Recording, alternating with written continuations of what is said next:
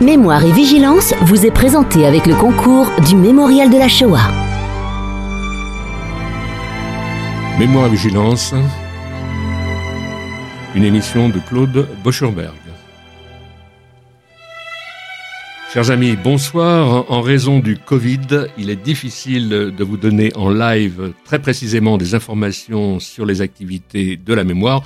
Alors ce soir, je vous propose une émission exceptionnelle avec Antoine Grande, chef du département de la mémoire et de, la citoyenneté à l'Office national des anciens combattants et victimes de guerre, membre de la commission mémoire et transmission à la Fondation Mémoire de la Shoah, ex-directeur du Mont Valérien et des hauts lieux de mémoire, euh, et on peut dire en Ile-de-France à l'époque, mais maintenant pour toute la France, en charge donc du site du Mont Valérien et des projets en ce haut lieu de mémoire, notamment en ce qui concerne les expositions, la maintenance de la chapelle où sont conservés les poteaux d'exécution et les graffitis d'adieu sur les murs, on en parlera, et euh, donc euh, désormais euh, chef du département.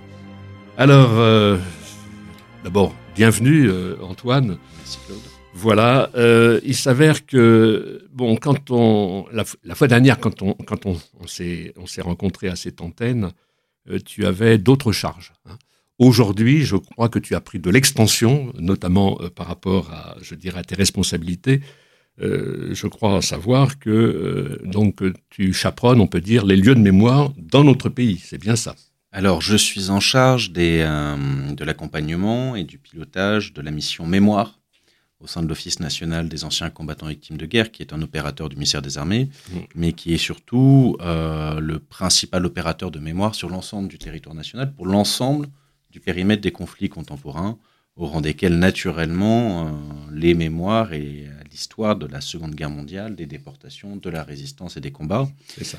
euh, à travers deux réseaux, un réseau des directeurs des services départementaux de l'Office et des agents en charge de la mémoire hein, que nous avons positionnés dans chacune des régions hein, sur le territoire, mais aussi le réseau des lieux de mémoire du ministère des Armées, euh, qui sont euh, nombreux et variés. Il y a d'une part naturellement les, les nécropoles, les carrés militaires, euh, qui sont des, rappels, des jalons des combats qui se sont déroulés en France au cours du XXe siècle, mais aussi ce dont tu as parlé, le, réseau des hauts lieux de la mémoire nationale, au rang desquels nombreux sont ceux qui évoquent les souvenirs de la Seconde Guerre mondiale, le Mont Valérien, premier d'entre eux dans l'histoire et symboliquement euh, dans la- la- la- l'élaboration d'un- lieu, euh, d'une mémoire nationale autour de la Seconde Guerre mondiale, euh, le, le Centre européen du résistant déporté, ancien camp Natzweiler-Struthof, le mémorial des martyrs de la déportation, l'île de la Cité. et euh, parmi et d'autres euh, arrivés plus récemment aussi dans cette euh, dans ce périmètre de ces lieux et je pense qu'on aura l'occasion d'en parler tout à l'heure. C'est le cas notamment du mémorial de la prison de Montluc. Oui. Autrement dit, ça fait quand même un tissu complexe, mais en même temps autant de structures matérielles pour en fait dispenser des leçons de mémoire sur place, notamment, il faut bien le souligner, auprès des jeunes générations. Absolument. C'est Et, ça euh, le pari au fond. hein. C'est le, c'est à la fois le pari et le défi. Euh, Voilà. Le défi de la jeunesse euh, et celui de la formation, mais aussi euh, celui du relais à l'heure de la disparition des, des grands témoins, des acteurs. Comment prendre la suite de cet engagement, ce combat pour la mémoire, ce militantisme. Oui, euh, et on en parlera. euh, je crois qu'il y a une date importante, c'est évidemment la semaine prochaine, 27 janvier, puisque traditionnellement c'est la célébration de l'ouverture du camp d'Auschwitz. hein. Et à cette, occasion, eh bien, il y a effectivement un certain nombre de, commémorations, de manifestations avec les ambassadeurs de la mémoire. On reviendra un petit peu. Euh, Simplement, je voudrais euh, évoquer le fait qu'aujourd'hui, eh bien, nous sommes le, le 20 janvier euh, 2021. Et il faut quand même se souvenir que le 20 janvier euh, 1942 se tenait ce qu'on appelle la conférence de Wannsee, qui était la mise en place des rouages de, on peut dire, de l'extermination des Juifs d'Europe. Il faut savoir que le processus d'extermination était déjà en cours de décision. Et euh, une anecdote que j'aime raconter, c'est que je te, la, raconte aussi, c'est que quand j'ai commencé à la radio il y a, en 1980 et que je parlais de cette conférence de Wannsee, je disais que c'était au fond l'inauguration euh, de l'extermination des, des Juifs européens. Et à ce moment-là, Poliakov, Léon Poliakov, m'a envoyé un courrier pour me dire non, monsieur, vous faites erreur. Ça avait commencé bien sûr avec l'opération Barbarossa de juin 41. Et il avait raison. Et euh, je dois dire que je rends hommage à, sa précision parce que je n'ai plus jamais fait l'erreur. Il faut quand même se souvenir que la Shoah par balle, elle commence précisément euh, donc au printemps 41 et c'est mis en évidence par le, père Patrick Desbois. Alors à cette conférence, eh bien, euh, elle va être présidée par Edrich, qui va convoquer donc une conférence interministérielle qui va réunir une, quinzaine de hauts dignitaires de l'État. Je dois dire qu'il y a quelques années, nous nous sommes portés sur les lieux. C'était l'occasion d'un tournage de film avec les Klarsfeld et les orphelins de la Shoah, les fils et filles des déportés juifs de France. Et nous avons été très impressionnés de voir la salle dans laquelle se tenait cette réunion. Et on supposait qu'à l'époque, il y avait un tapis vert. Et autour de, autour de, de cette, de cette villa, une villa cossue, eh bien, se trouve une nature extrêmement belle.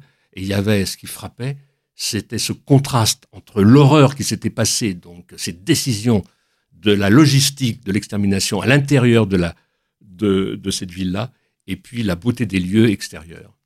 Euh, tu ne connais pas euh, Wannsee? Non. Alors ça aussi, c'est un haut lieu de mémoire. Et peut-être qu'un jour, alors ça me, il me vient une idée, peut-être qu'un jour, il y aura peut-être un pont qui s'établira euh, avec euh, effectivement euh, Vanzi, parce que c'est c'est quand même un lieu paradigmatique. Quoi.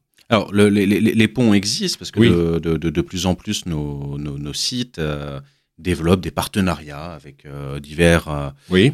divers acteurs de ces sujets d'histoire et mémoire de la Seconde Guerre mondiale, notamment en Allemagne, et naturellement des contacts sont déjà pris. Mais c'est vrai que je n'ai encore jamais eu l'occasion, titre personnel Ça vaut la peine, ça vaut la peine parce que sur place, il y a une exposition permanente et euh, avec euh, effectivement un panneau, des panneaux français.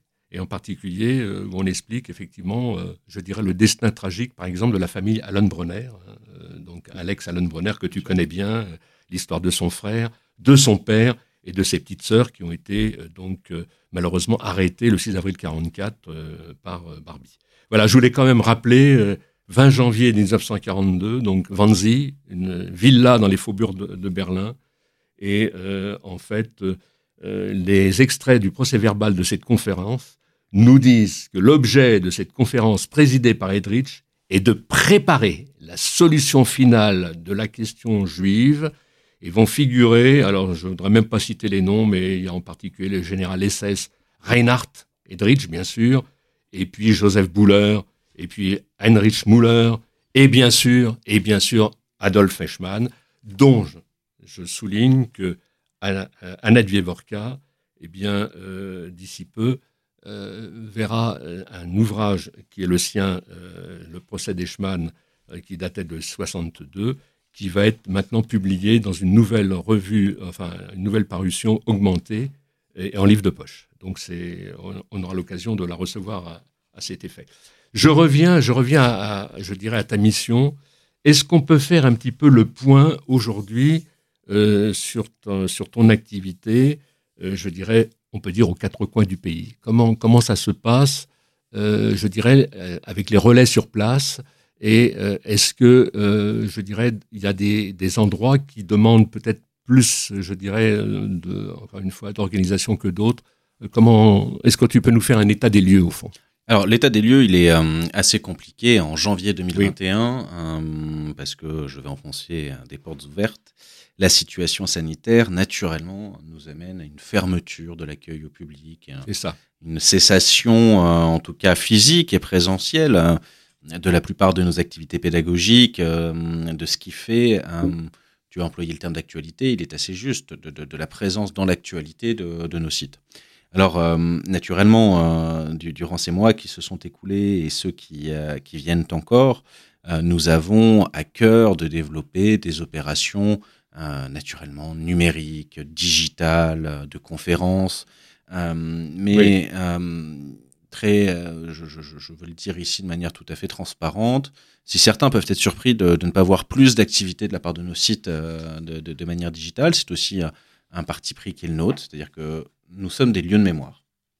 Euh, nous avons comme vocation euh, d'accueillir, d'accompagner, mais surtout de matérialiser des parcours qui de moins en moins peuvent être incarnés puisque on le disait tout à l'heure, disparaissent ceux qui en ont été les témoins, ceux qui en ont été les échos ou même les acteurs. Euh, et donc, euh, c'est aussi pour nos, chacun de nos sites aujourd'hui, euh, pour les équipes qui œuvrent au quotidien, qui font un travail remarquable, une possibilité de remise à plat d'un certain nombre d'activités pédagogiques, d'ateliers, de préparation d'expositions, de publications. je te prends l'exemple qui est un de ceux que, que je connais très bien, et pour cause, qui est celui du Mont Valérien. le Mont Valérien est en train de, de, reprendre toute son offre pédagogique pour que, en septembre 2021, euh, dans le cadre d'une nouvelle année scolaire, nous puissions à nouveau accueillir dans de bonnes conditions, avec de nouvelles activités, euh, consacrées certes à l'histoire du lieu, mais aussi à la construction de ces mémoires, qui nous dit énormément hein, sur, euh, sur la France. Oui, mais il faut, il faut te rendre hommage, hein, il faut dire la vérité. C'est que, bon, sous ton autorité, on peut dire que ça a vraiment repris une, une, vie, je dirais, assez intense. Je vois, par exemple, j'ai une programmation de, de 2017, là.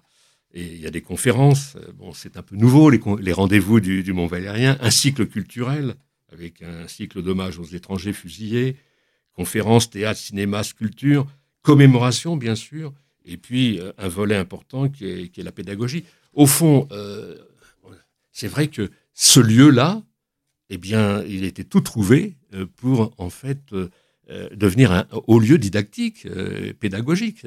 parce qu'il y a, y, y a vraiment, je dirais, un, chemin à partir de la, chapelle qui nous conduit à la clairière, et puis une, expli une explication de ce qui s'est passé, puisque c'est, on peut dire, un haut lieu également de, la résistance, euh, et, malheureusement de, de, la résistance martyre aussi, puisque en fait, il y a des résistants, mais il y a des opposants, il y a des otages, c'est tout ça qu'il ne faut pas oublier.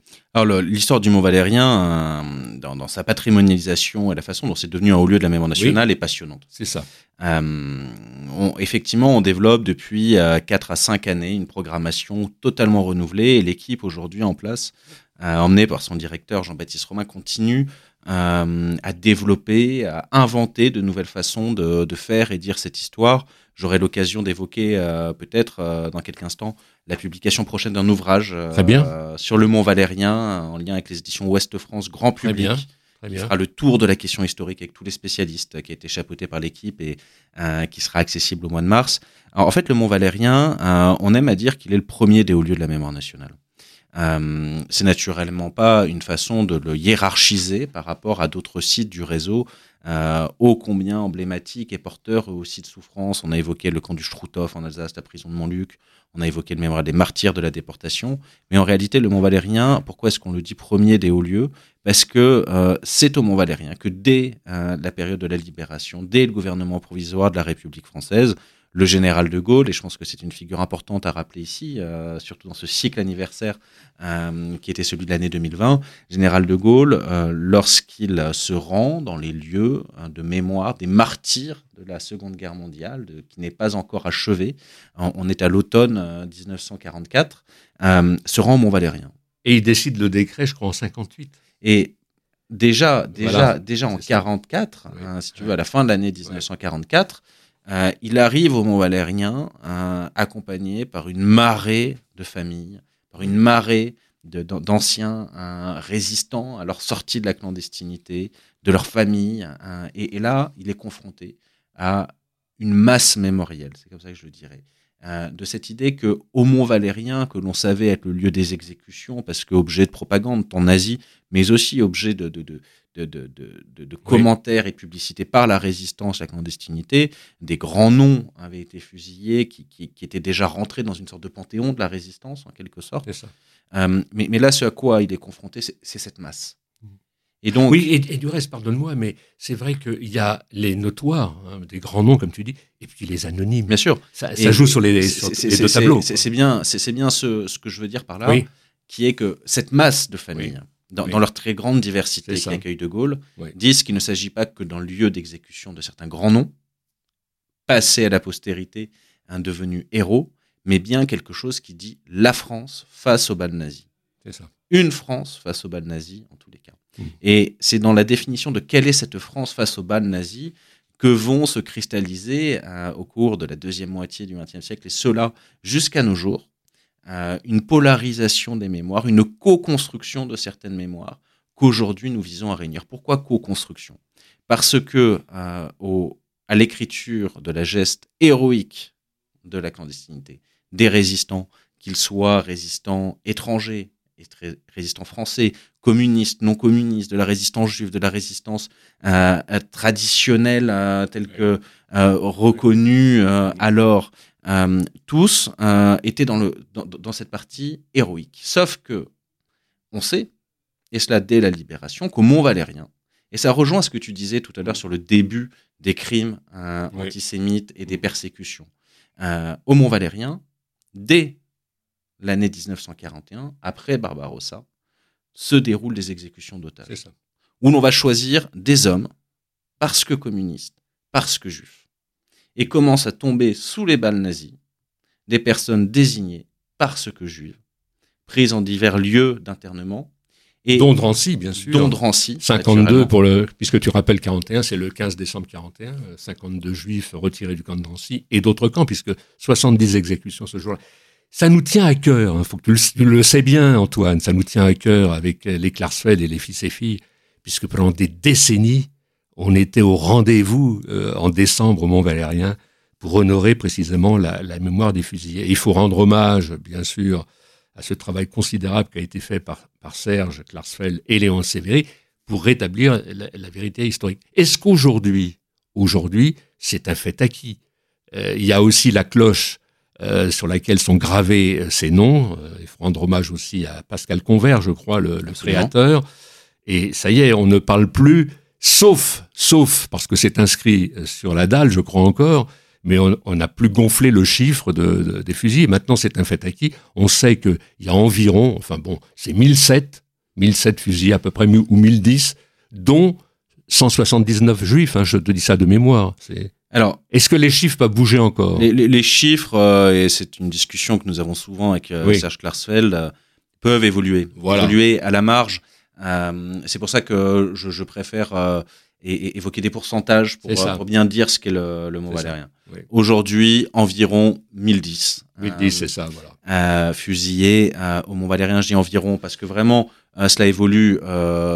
l'équipe, l'équipe actuellement mène un travail un peu prosopographique sur ces exécutions qui affine encore. Et alors, oui, et pardonne-moi, mais je voudrais, j'en profite parce que pour ne pas l'oublier, parce que c'est très important.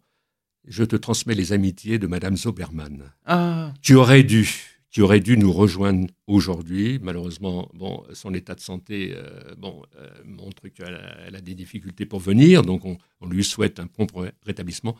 Mais cette femme, eh bien, euh, c'est émouvant puisque tu le sais très bien, elle porte la mémoire de son père qui, fait partie des, fusillés du, Mont Valérien. Et je crois qu'il y a quelques années, elle était à nos côtés au mémorial pour transmettre la mémoire de son père et rappeler la, lettre qu'elle avait reçue, euh, qui est une lettre bouleversante. Alors sur, sur, Madame Kudela Zuberman, voilà. Je, pourrais y revenir dans un instant. Oui, absolument. absolument. mais je, te, le dis pour pas qu'on oublie, hein, c'est important. Tu as tout à fait raison, parce que dans, dans, dans, la trajectoire qui, qui, nous a rapprochés ces dernières années, oui.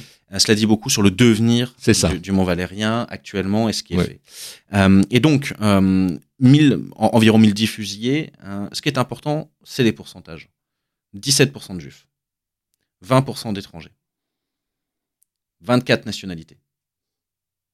C'est-à-dire qu'on comprend bien qu'au Mont Valérien, on dit quelque chose, à la fois de l'engagement, à la fois des victimes des politiques nazies, répressives, 40% d'otages sur ces 1010 fusillés, et euh, entre 65 et 70% de ceux qui ont été fusillés au Mont Valérien, soit parce que condamnés à mort par un tribunal militaire allemand, soit parce que désignés comme otages, sont des communistes. C'est-à-dire qu'on est à la fois dans le lieu de la répression de la résistance, dans toute sa diversité, puisque toutes les, formes d'organisation clandestine combattantes ont des combattants qui ont été exécutés dans la clairière du Mont Valérien, mais aussi de répression de ceux qui sont désignés comme des ennemis essentiels par le nazisme. C'est tout cela que dit le Mont Valérien. Sauf que cette complexité de ce qu'a été la clairière du Mont Valérien, lieu de répression contre les combattants, contre les juifs, contre les communistes, contre ceux euh, représentés comme euh, la, plaie de notre société, ceux, dont il fallait l'en sortir, hein, et ceux qui étaient euh, un, obstacle au projet temps nazi que de collaboration hein, du régime de Vichy. Peut-être en parlera-t-on dans un instant, parce que si c'est un lieu d'exécution allemand, il est aussi un lieu de la répression française, le Mont. Euh, donc, ça, c'est euh, ce qu'on connaît moins. hein. ça, ça c'est ce qu'on connaît moins. Eh oui, il Parce faut, il que- faut le souligner. Parce que les uniformes et les fusils sont Ouais. allemands. Mais les lieux d'emprisonnement, d'internement, pour certains sont allemands, mais pour beaucoup d'entre eux sont français. Mm. Euh, une étude reste à faire. euh, Oui, les- et, là, on peut soulever le lien de la complicité. Euh, Bien sûr. c'est- Et, d'ailleurs, c'est un, des sujets sur lesquels tu me poses la question quels sont les Oui. chantiers On Voilà. prend le Mont Valérien pour l'illustrer, d'autres lieux pour l'illustrer. Tout à fait. Et par exemple, là, là, les équipes vont se lancer à nouveau dans une étude prosopographique euh, pour connaître les parcours d'arrestation de ceux qui ont été fusillés.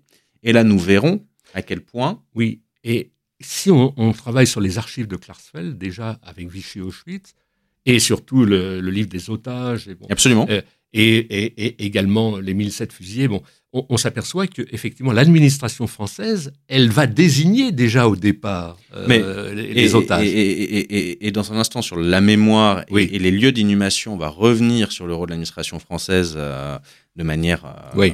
de, de manière terrible. Euh, mais ce que je veux dire par là, c'est que cet espace nous dit bien cette, à la fois cette complexité et en même temps cette rationalisation de la répression. Ça. Euh, au sortir de la guerre, c'est pas cela qu'on voit. On voit les martyrs, on voit les héros. C'est ainsi que vont se construire deux blocs mémoriels qui ensuite vont encore se subdiviser au cours des décennies qui suivent la guerre. Deux blocs mémoriels, ceux qui portent la mémoire des héros de la France clandestine, parfois en l'exacerbant de trop, hein, en l'augmentant dans le chiffre. Euh, c'est ce qui nous ça. ramènera à la, à la dalle dans la clairière des fusillés Oui. et d'autres portant la mémoire de ceux qui sont désignés comme des victimes hein, d'otages qui peuvent être des résistants mais qui ne le sont pas nécessairement, hein, qui vont progressivement être euh, écartés d'une mémoire victorieuse, héroïque et réconciliante. J- J'emploie ces Oui. mots à dessein Oui. du sortir de la guerre. Oui. Et, et tout ceci vont construire très souvent des mémoires, soit euh, associatives militantes. Tu parlais de, de, de- Oui. de- de Serge Klarsfeld et euh, son, son travail d'historien est porté par ce euh, parce ce- qu'il parce qu'il a emmené, absolument. il a emmené euh, les personnes issues de, ces mémoires-là avec lui euh, pour affirmer, pour rétablir la vérité en certains lieux.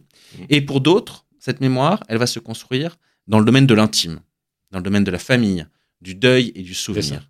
Et tu, tu évoquais tout à l'heure euh, l'intervention de, de Madame Kudela Oui. Zoberman euh, avec nous au mémorial de la Shoah.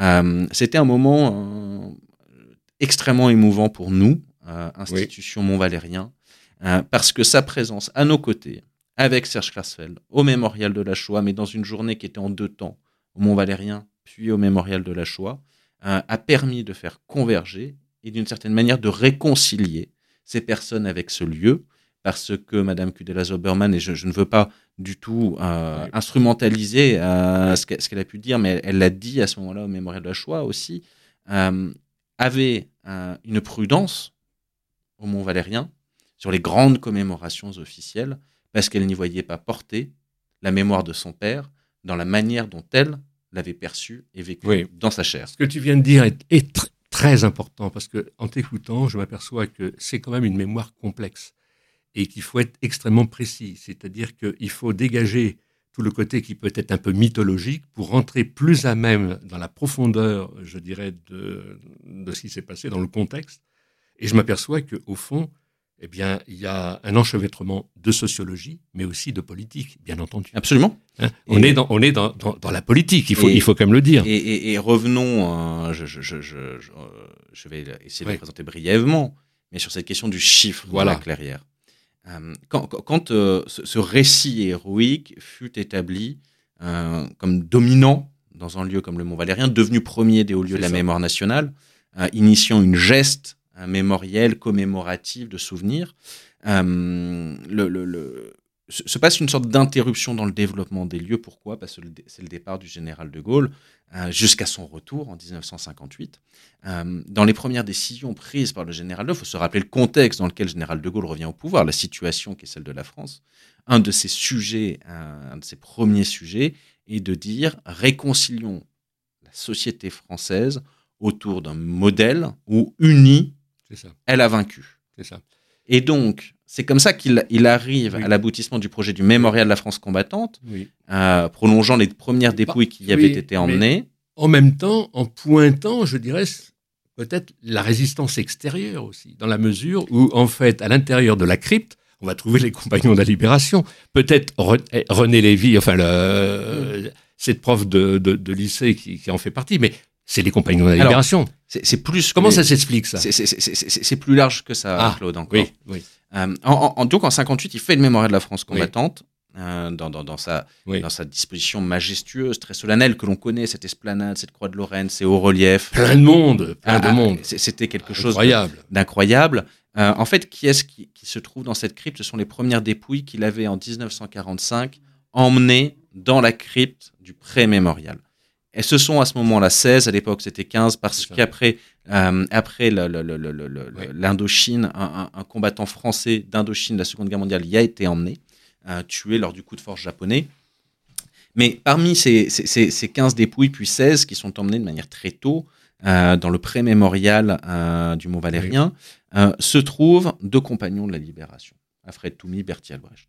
Mais se trouvent à leur côté des dépouilles choisies parce qu'elles illustrent la diversité d'une France au combat dans un récit gaulien, un tel qui va le préciser hein, dans ses mémoires de guerre, hein, dans un petit peu, comment dire, dans une unité chronologique. C'est là tout le discours hein, du général de Gaulle. C'est l'appel du 18 juin, ce qui explique ce qui explique pourquoi le 18 juin a cette place au Mont Valérien. Il va, il va demander à ce que l'ensemble des chronologies, c'est-à-dire que les premières dépouilles sont des soldats tombés durant la campagne de mai et de juin 1940, les dernières durant les combats de la libération en 1944. Mmh. On a des combattants des colonies. On a quatre combattants des troupes coloniales, deux soldats maghrébins, deux soldats d'Afrique noire. On a la diversité des corps d'armée. On a la résistance. Et on a deux femmes. On aurait pu aussi euh, choisir euh, les engagés volontaires juifs, parce qu'eux, ils sont à Bagneux. Et eux sont à Bagneux. Et, là, là, où tu pointes quelque chose, euh, Claude, sur le 1960... Eux aussi ont sacrifié leur vie en, en, mai-juin. Hein, sur, 1960, l'inauguration du mémoire de la France combattante, c'est qu'effectivement, dans la crypte, il n'y a pas de fusillés du Mont Valérien. Exactement. Et alors, attends, pardonne-moi, pardonne-moi. Mais alors, attends, je ne veux pas te couper, mais il y a quelque chose qui qu'il faut, qu'il faut dire aussi, c'est que ces fusillés, au lieu de leur rendre hommage après, ils vont être au carré d'Ivry, au cimetière d'Ivry, et nous, nous allons aller au cimetière d'Ivry avec Tseveri, avec Klarsfeld, mmh. avec tous les fils et filles, pour réclamer le fait que, en fait, les, les croix chrétiennes sous lesquelles ils, sont, ils étaient enterrés, eh bien, euh, au moins figure une Magan David, et puis euh, avoir, euh, je dirais, une sépulture digne de ce nom, quoi par une habile pirouette, je vais revenir sur, les lieux d'inhumation, Claude.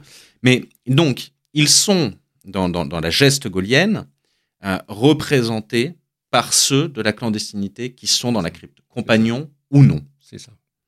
Euh, c'est donc une affirmation, un geste mémoriel d'État, de dire tout cela fait partie d'un grand tout, que vous soyez résistant communiste, résistant juif, français libre, engagé volontaire, etc.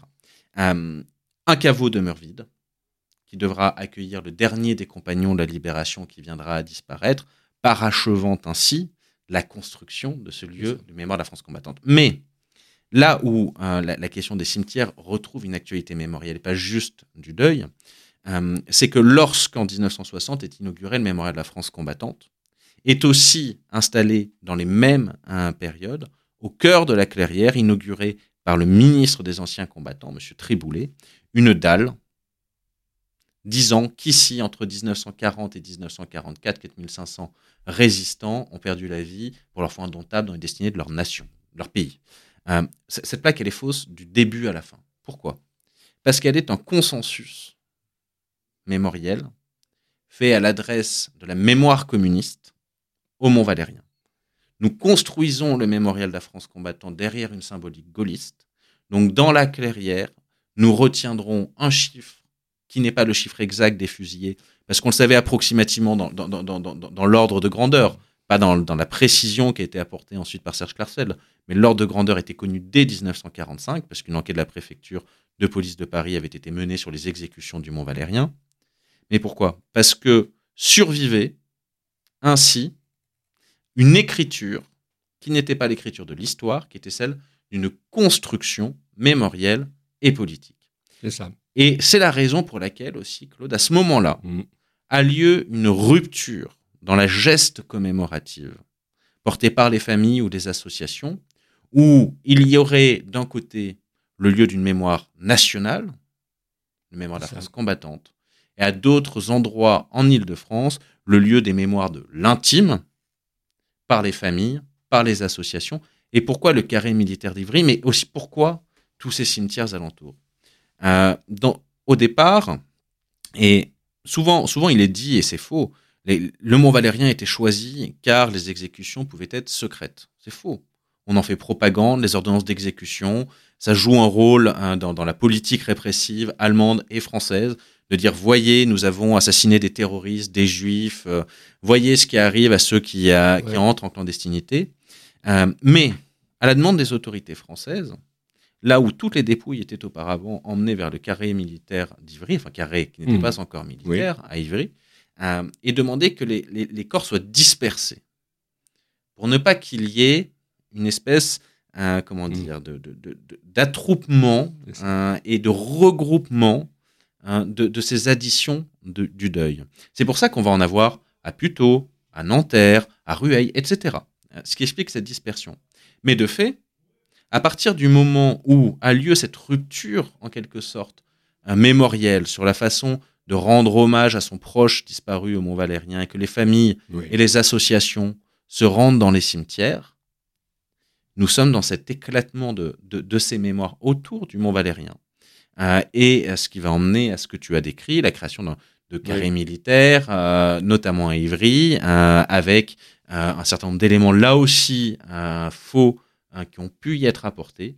Et tout le boulot qui a été celui de, de, de, de- de Serge Tercel, Léon de Sévéry, hein, qui, qui était les fers de lance Ouais. de cela euh, à partir des années 90. Qu'est-ce Oui. que ça a été? Ça a été de regrouper toutes ces mémoires, de trouver une juste place à la diversité des motifs d'exécution, des raisons d'engagement ou hein, des, des- des- des persécutions subies. Pourquoi? Parce qu'il y a deux façons de voir la mémoire. Est-ce qu'elle doit être une unicité gommant les aspérités ou est-ce qu'elle doit être une juxtaposition, la prise en compte de la complémentarité hein, et dire, Alors, il me semble que la, la deuxième option, elle est, elle est très moderne aujourd'hui, parce qu'on bien sûr, on, on descend davantage dans, dans ce qu'on appelle la micro-histoire. hein. Euh, Et- et et- et, et- et dans, dans la première, dans la première option, on est en plein, comme tu viens de le décrire, de le décrire si bien, dans le récit national. C'est un récit national qui, en fait, euh, peut gommer un peu les, les aspérités intimes. Et, et- et ce récit national euh, ne, ne peut se comprendre Oui. totalement que si on le resitue dans son contexte. Exactement. C'est Annette Villorca, je, je me rappelle lorsqu'elle était venue pour les rendez-vous du Mont Valérien, qui avait rappelé euh, de façon préliminaire euh, à sa conférence quelque chose d'extrêmement juste, qui est de dire la mémoire a toujours à voir avec son présent. Absolument. Pour de, de. Gaulle, lorsqu'il fait le mémoire de la France combattante, c'est entre 58 et 60. C'est la guerre d'Algérie. On, est dans une situation hein, tragique, Mhm. on est dans une situation de, de tension, de division. Mm. Et ce récit a une visée qui n'est pas une visée historique, Mm. mais qui est une visée politique au, sens, euh, au, au euh, non partisan du terme, mais, mais, mais de la vie de la cité. Et donc, ce, ce, ce geste s'explique dans ce contexte-là. Et naturellement, aujourd'hui, la façon dont nous pouvons appréhender la, la- la- ces, mémoires du Mont Valérien, c'est-à-dire les considérer dans leur spécificité ne signifie pas les opposer. Bien Tu sais, ça, ça me rappelle sans cesse cet éternel débat sur déportation, hein, comme s'il y avait une segmentation entre la Shoah, la, dé- la- la déportation hein, résistante. Naturellement, il y a une spécificité Oui. historique, mais l'un n'entraîne en aucun cas l'effacement de l'autre, hein, bien au contraire. Et au Mont Valérien, nous retrouvons, nous retrouvons euh, cette question. C'est pour ça que euh, on Alors, parle du premier des hauts lieux. Je m'aperçois d'une chose, c'est que en t'écoutant, et euh, bon, je reçois, euh, ça fait 40 ans que je reçois des, des historiens à cette antenne et puis des intervenants de toutes sortes. Je m'aperçois que effectivement, on est allé beaucoup plus loin aujourd'hui dans euh, la réunification du contexte. du, puzzle, j'allais dire. Pourquoi? Parce qu'il y a des informations supplémentaires.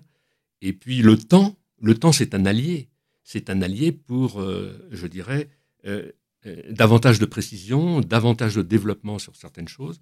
Et je me rends compte à quel point aujourd'hui un lieu de mémoire, s'il n'est pas commenté, s'il n'est pas décrit, s'il n'est pas enseigné, eh bien, on risque de faire des contresens. D'où la responsabilité que vous avez, messieurs les historiens et ceux qui sont en charge des lieux de mémoire, c'est que lorsque tu expliques ce que tu vas expliquer aujourd'hui, eh bien, on se rend compte qu'effectivement, c'est un lieu extrêmement vivant à cause, justement, de la dialectique interne. Absolument. Et, c'est vrai, euh, là, on a pris longuement l'exemple du mot voilà. pour l'illustrer mais euh, nous pourrions l'étendre euh, à Montluc, euh, par, exemple, au Struthof, absolument. et, même à des sites qui ne sont pas des sites de la Seconde Guerre mondiale dont, dont et nous avons. Isieux, faut pas oublier le mémorial d'Isieux. Alors là, c'est encore autre chose. Peut-être qu'un jour on en reparlera ensemble. Oui, alors parce que là aussi c'est une longue bataille, il hein, faut le savoir. Et, qui pour le coup n'est pas dans notre giron. C'est ah, c'est aussi pour cela que je. mais, mais, mais, Isieux est cher à notre cœur, hein, il faut le savoir. Mais, mais, à cause des enfants, bien sûr. Isieux est cher au cœur de tous. Et, d'ailleurs euh, ces lieux n'existent pas isolément les uns des autres, ils existent dans un réseau. On parlera du réseau des ambassadeurs de la mer de la il, faut en parler, il faut en parler. Euh, mais, mais, mais, prenons l'exemple d'Isieux. Euh, le lien avec le, le, mémorial national de la prison de Montluc est évident, puisque bah, évidemment. Ces, enfants hein, et leurs accompagnateurs ont passé une nuit au, au, à, Montluc. Et tu, tu évoquais notre ami Alex. Alex L'histoire de sa famille bah, est, est, une histoire qui est celle d'Isieux, qui est aussi celle de Montluc, euh, et qui était aussi celle du centre d'histoire et, de, absolument, de la déportation de Lyon. Hein. et oui, et, et, par cela aussi relié à Montluc, parce que lieu, lieu d'internement, d'emprisonnement aussi des résistants. Euh, donc si, nous, nous, sommes à ces carrefours. Il y a les historiens qui effectuent aujourd'hui, euh, et comme hier, un travail de recherche remarquable d'illustration, de documentation, de compréhension, de mise en perspective. Il y a ensuite, longtemps eu et malheureusement de moins en moins, euh, ceux qui l'ont incarné par leur récit, par leur témoignage. Il y a ce qui le matérialise. Et notre mission, le lieu de mémoire, où qu'il soit, est d'être à cet espace de carrefour. C'est ce que je vais, euh, c'est ce que j'appelle moi la matérialisation, et au croisement de l'incarnation euh, et de l'explication, de la mise en perspective. Et, nous sommes cette, zone de, rencontre, de truchement. Et en même temps, pour que ce soit, pour que ce soit matérialisable dans l'esprit de ceux qui nous écoutent, il faut savoir que c'est tellement vrai ce que tu dis, c'est que la matérialité, c'est quoi? C'est le fait que quand on se retrouve dans la chapelle, on voit encore les graffitis sur les murs, on voit les poteaux euh, qui, sont, qui ont été conservés où il y, a les traces, il y a les traces de balles. Et je me souviens, et j'ai dû te le raconter mille fois, mais il y a des années, quand Charles Pasqua était le président, euh, je dirais, des Hauts-de-Seine, et qu'il était au rendez-vous de, la mémoire au, Mont-Valérien, on s'est retrouvé dans la chapelle. Il y avait à ce moment-là des lectures de, lettres, les dernières lettres des fusillés par des jeunes, et j'ai vu, euh, à ce moment-là, Charles Pasqua verser une larme, quoi. De, mes yeux, je l'ai vu. D'autant que je lui ai dit, et je me suis tourné vers lui, j'ai dit, vous voyez ces graffitis, euh, monsieur Pasqua, il faut les protéger parce qu'en fait, euh, ça peut être fragile. Alors, euh, je sais que euh, j'en profite pour dire que, eh bien, le Mont Valérien a eu, je dirais, l'extrême bonne idée de proposer donc une monographie sur les graffitis ultimes témoignages des fusillés du Mont Valérien. Je pense que ça, c'est à la disponibilité du public, très certainement, au Mont Valérien. C'est extrêmement bien fait parce qu'il y a des biographies en même temps des otages, des résistants. Et je dois dire que c'est là où c'est intéressant pour les jeunes, c'est de se retrouver au Mont Valérien avec évidemment des historiens pour les entourer, de manière à expliquer tout ce parcours depuis la chapelle jusqu'à la clairière. Et cette monographie est non seulement disponible, mais euh, elle est accompagnée d'une exposition euh, itinérante qu'on peut mettre à disposition de qui le souhaite, euh, que nous avons réalisée en, lien avec le Musée de la Résistance nationale et le soutien du, du Mémorial de la Shoah. Euh, parce que là encore, euh, ce que je te disais, on ne fait jamais bien seul, on fait toujours bien, ensemble. oui, bien sûr. Et euh, il y a, tu as raison de, le, de le, pointer, il y a les témoignages de l'histoire, il y a les graffitis, il y a les traces, mais il y a aussi les parcours. Et un lieu de mémoire, qu'il soit un lieu de l'histoire ou une construction a posteriori pour dire hein, une histoire, et quasiment systématiquement un lieu dans lequel on déambule, dans lequel on avance. Euh, c'est important, d'avancer. C'est ça. D'avancer en apprenant. On n'est pas statique. On n'est pas statique. On n'est pas statique. Voilà. Euh, et, ça, c'est un élément qui est mm. essentiel euh, dans nos sites. c'est la raison pour laquelle je disais tout à l'heure que certes, nous digitalisons au maximum durant ces périodes de, pandémie, nous passons au numérique. Alors, juste une petite parenthèse comme ça, pour sourire un peu, pour sourire. bon, je, vais t'apprendre quelque chose de, notre, de la tradition juive. On parle de la halacha. La halacha, c'est, le, le code de loi. Hein. Et ça vient du mot halal, qui signifie marcher. C'est-à-dire qu'en fait, euh, en fait, les idées viennent en marchant. voilà, je referme la parenthèse. C'est une, réalité euh, intemporelle. Enfin, voilà. Je veux dire, il n'y a, qu'à renvoyer aux rêveries du Donc, solitaire tout de Jean-Jacques Rousseau. Voilà. Mais voilà, euh, et, et, ça, c'est un élément qui est important. Physiquement, symboliquement, la, la, la, la, mise en mouvement est aussi une, mise en apprentissage en compréhension. Euh, et, euh, et, cette mise en apprentissage en compréhension, euh, elle se fait aussi avec nos partenaires, qui ne sont pas nécessairement des sites du ministère des Armées, qui sont dans leur grande diversité chargés des mêmes missions que celles que nous conduisons. Et nous essayons, chacun avec nos, nos identités, nos, nos, nos différences, d'additionner nos approches pour faire un parcours. Un, parcours, tu parlais de la jeunesse, et euh, une des illustrations euh, et, euh, et, le réseau des ambassadeurs de la mémoire de la Shoah. Dont j'ai été témoin une année, je trouve que c'est extrêmement bien fait. Il faut saluer aussi bah, ton coéquipier qui est Olivier Lalieu, hein, qui est en charge des lieux de mémoire pour le mémorial. Et je dois dire que c'est toujours une belle réussite. Alors justement, il nous reste un peu de temps, quelques minutes. Il faut parler du prochain, de la prochaine manifestation qui est très importante. Revenons plus en détail. 27 janvier, euh, donc avec en équipe avec le mémorial, l'ONACRE et les lieux de mémoire, au fond, hein, euh, eh bien, euh, les ambassadeurs de la mémoire vont être pris en charge par vos soins. Alors, tu évoquais Olivier Lalieu qui porte ce réseau depuis, depuis des années. Oui.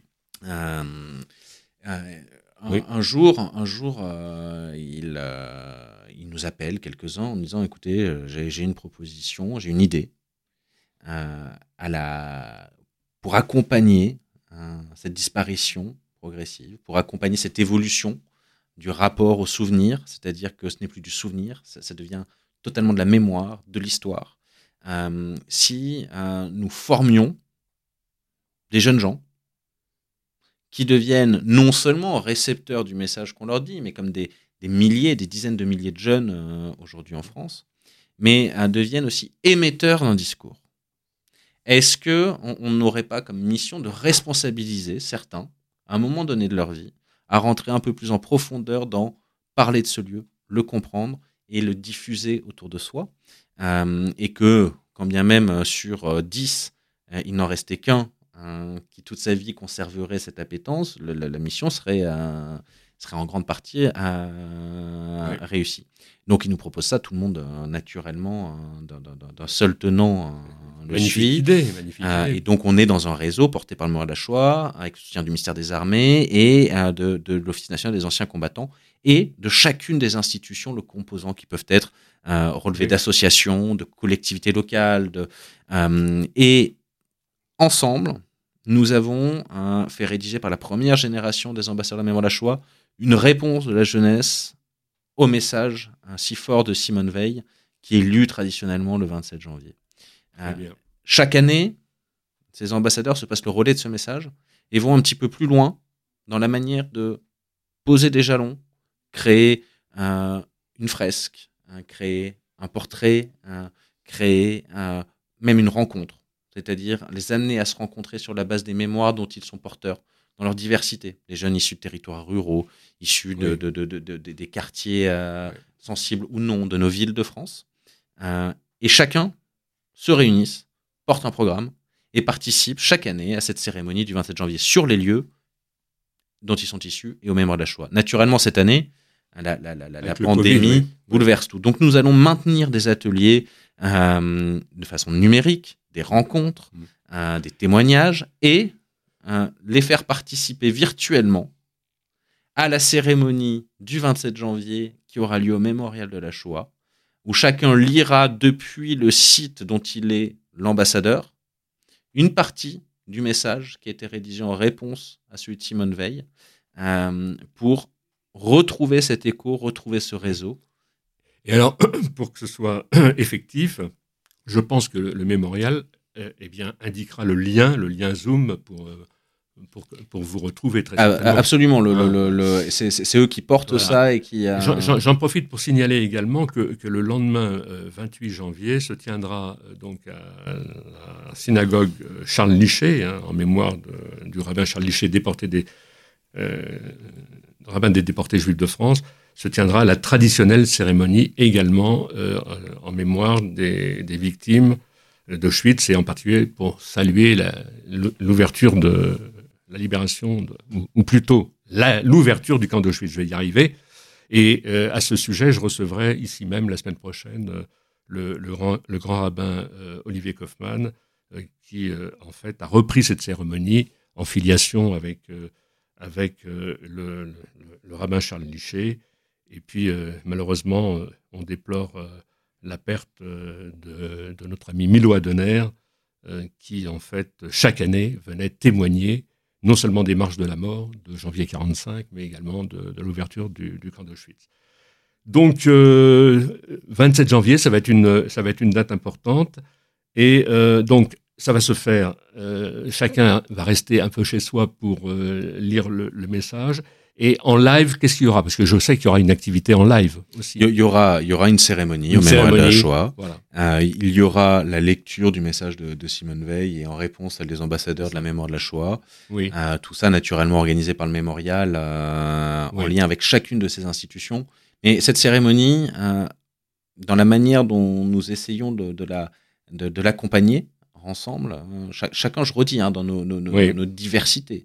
Euh, est aussi une façon d'essayer de faire commémoration différemment euh, et, et, d'emmener. Oui.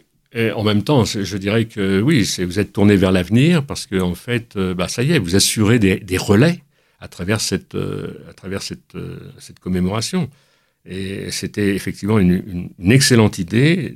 Rien que le terme ambassadeur de la mémoire, je dirais que bon, c'est quelque chose qui, euh, qui parle, quoi, qui parle, ambassadeur de la mémoire. Alors, en même temps, il faut des formateurs. Hein. Euh, et bon, t'en es un bon exemple. Hein. T'en es un bon exemple. Alors, en, dehors de ça, euh, il y a d'autres projets, très certainement, en route. Il y a beaucoup de choses encore à dire.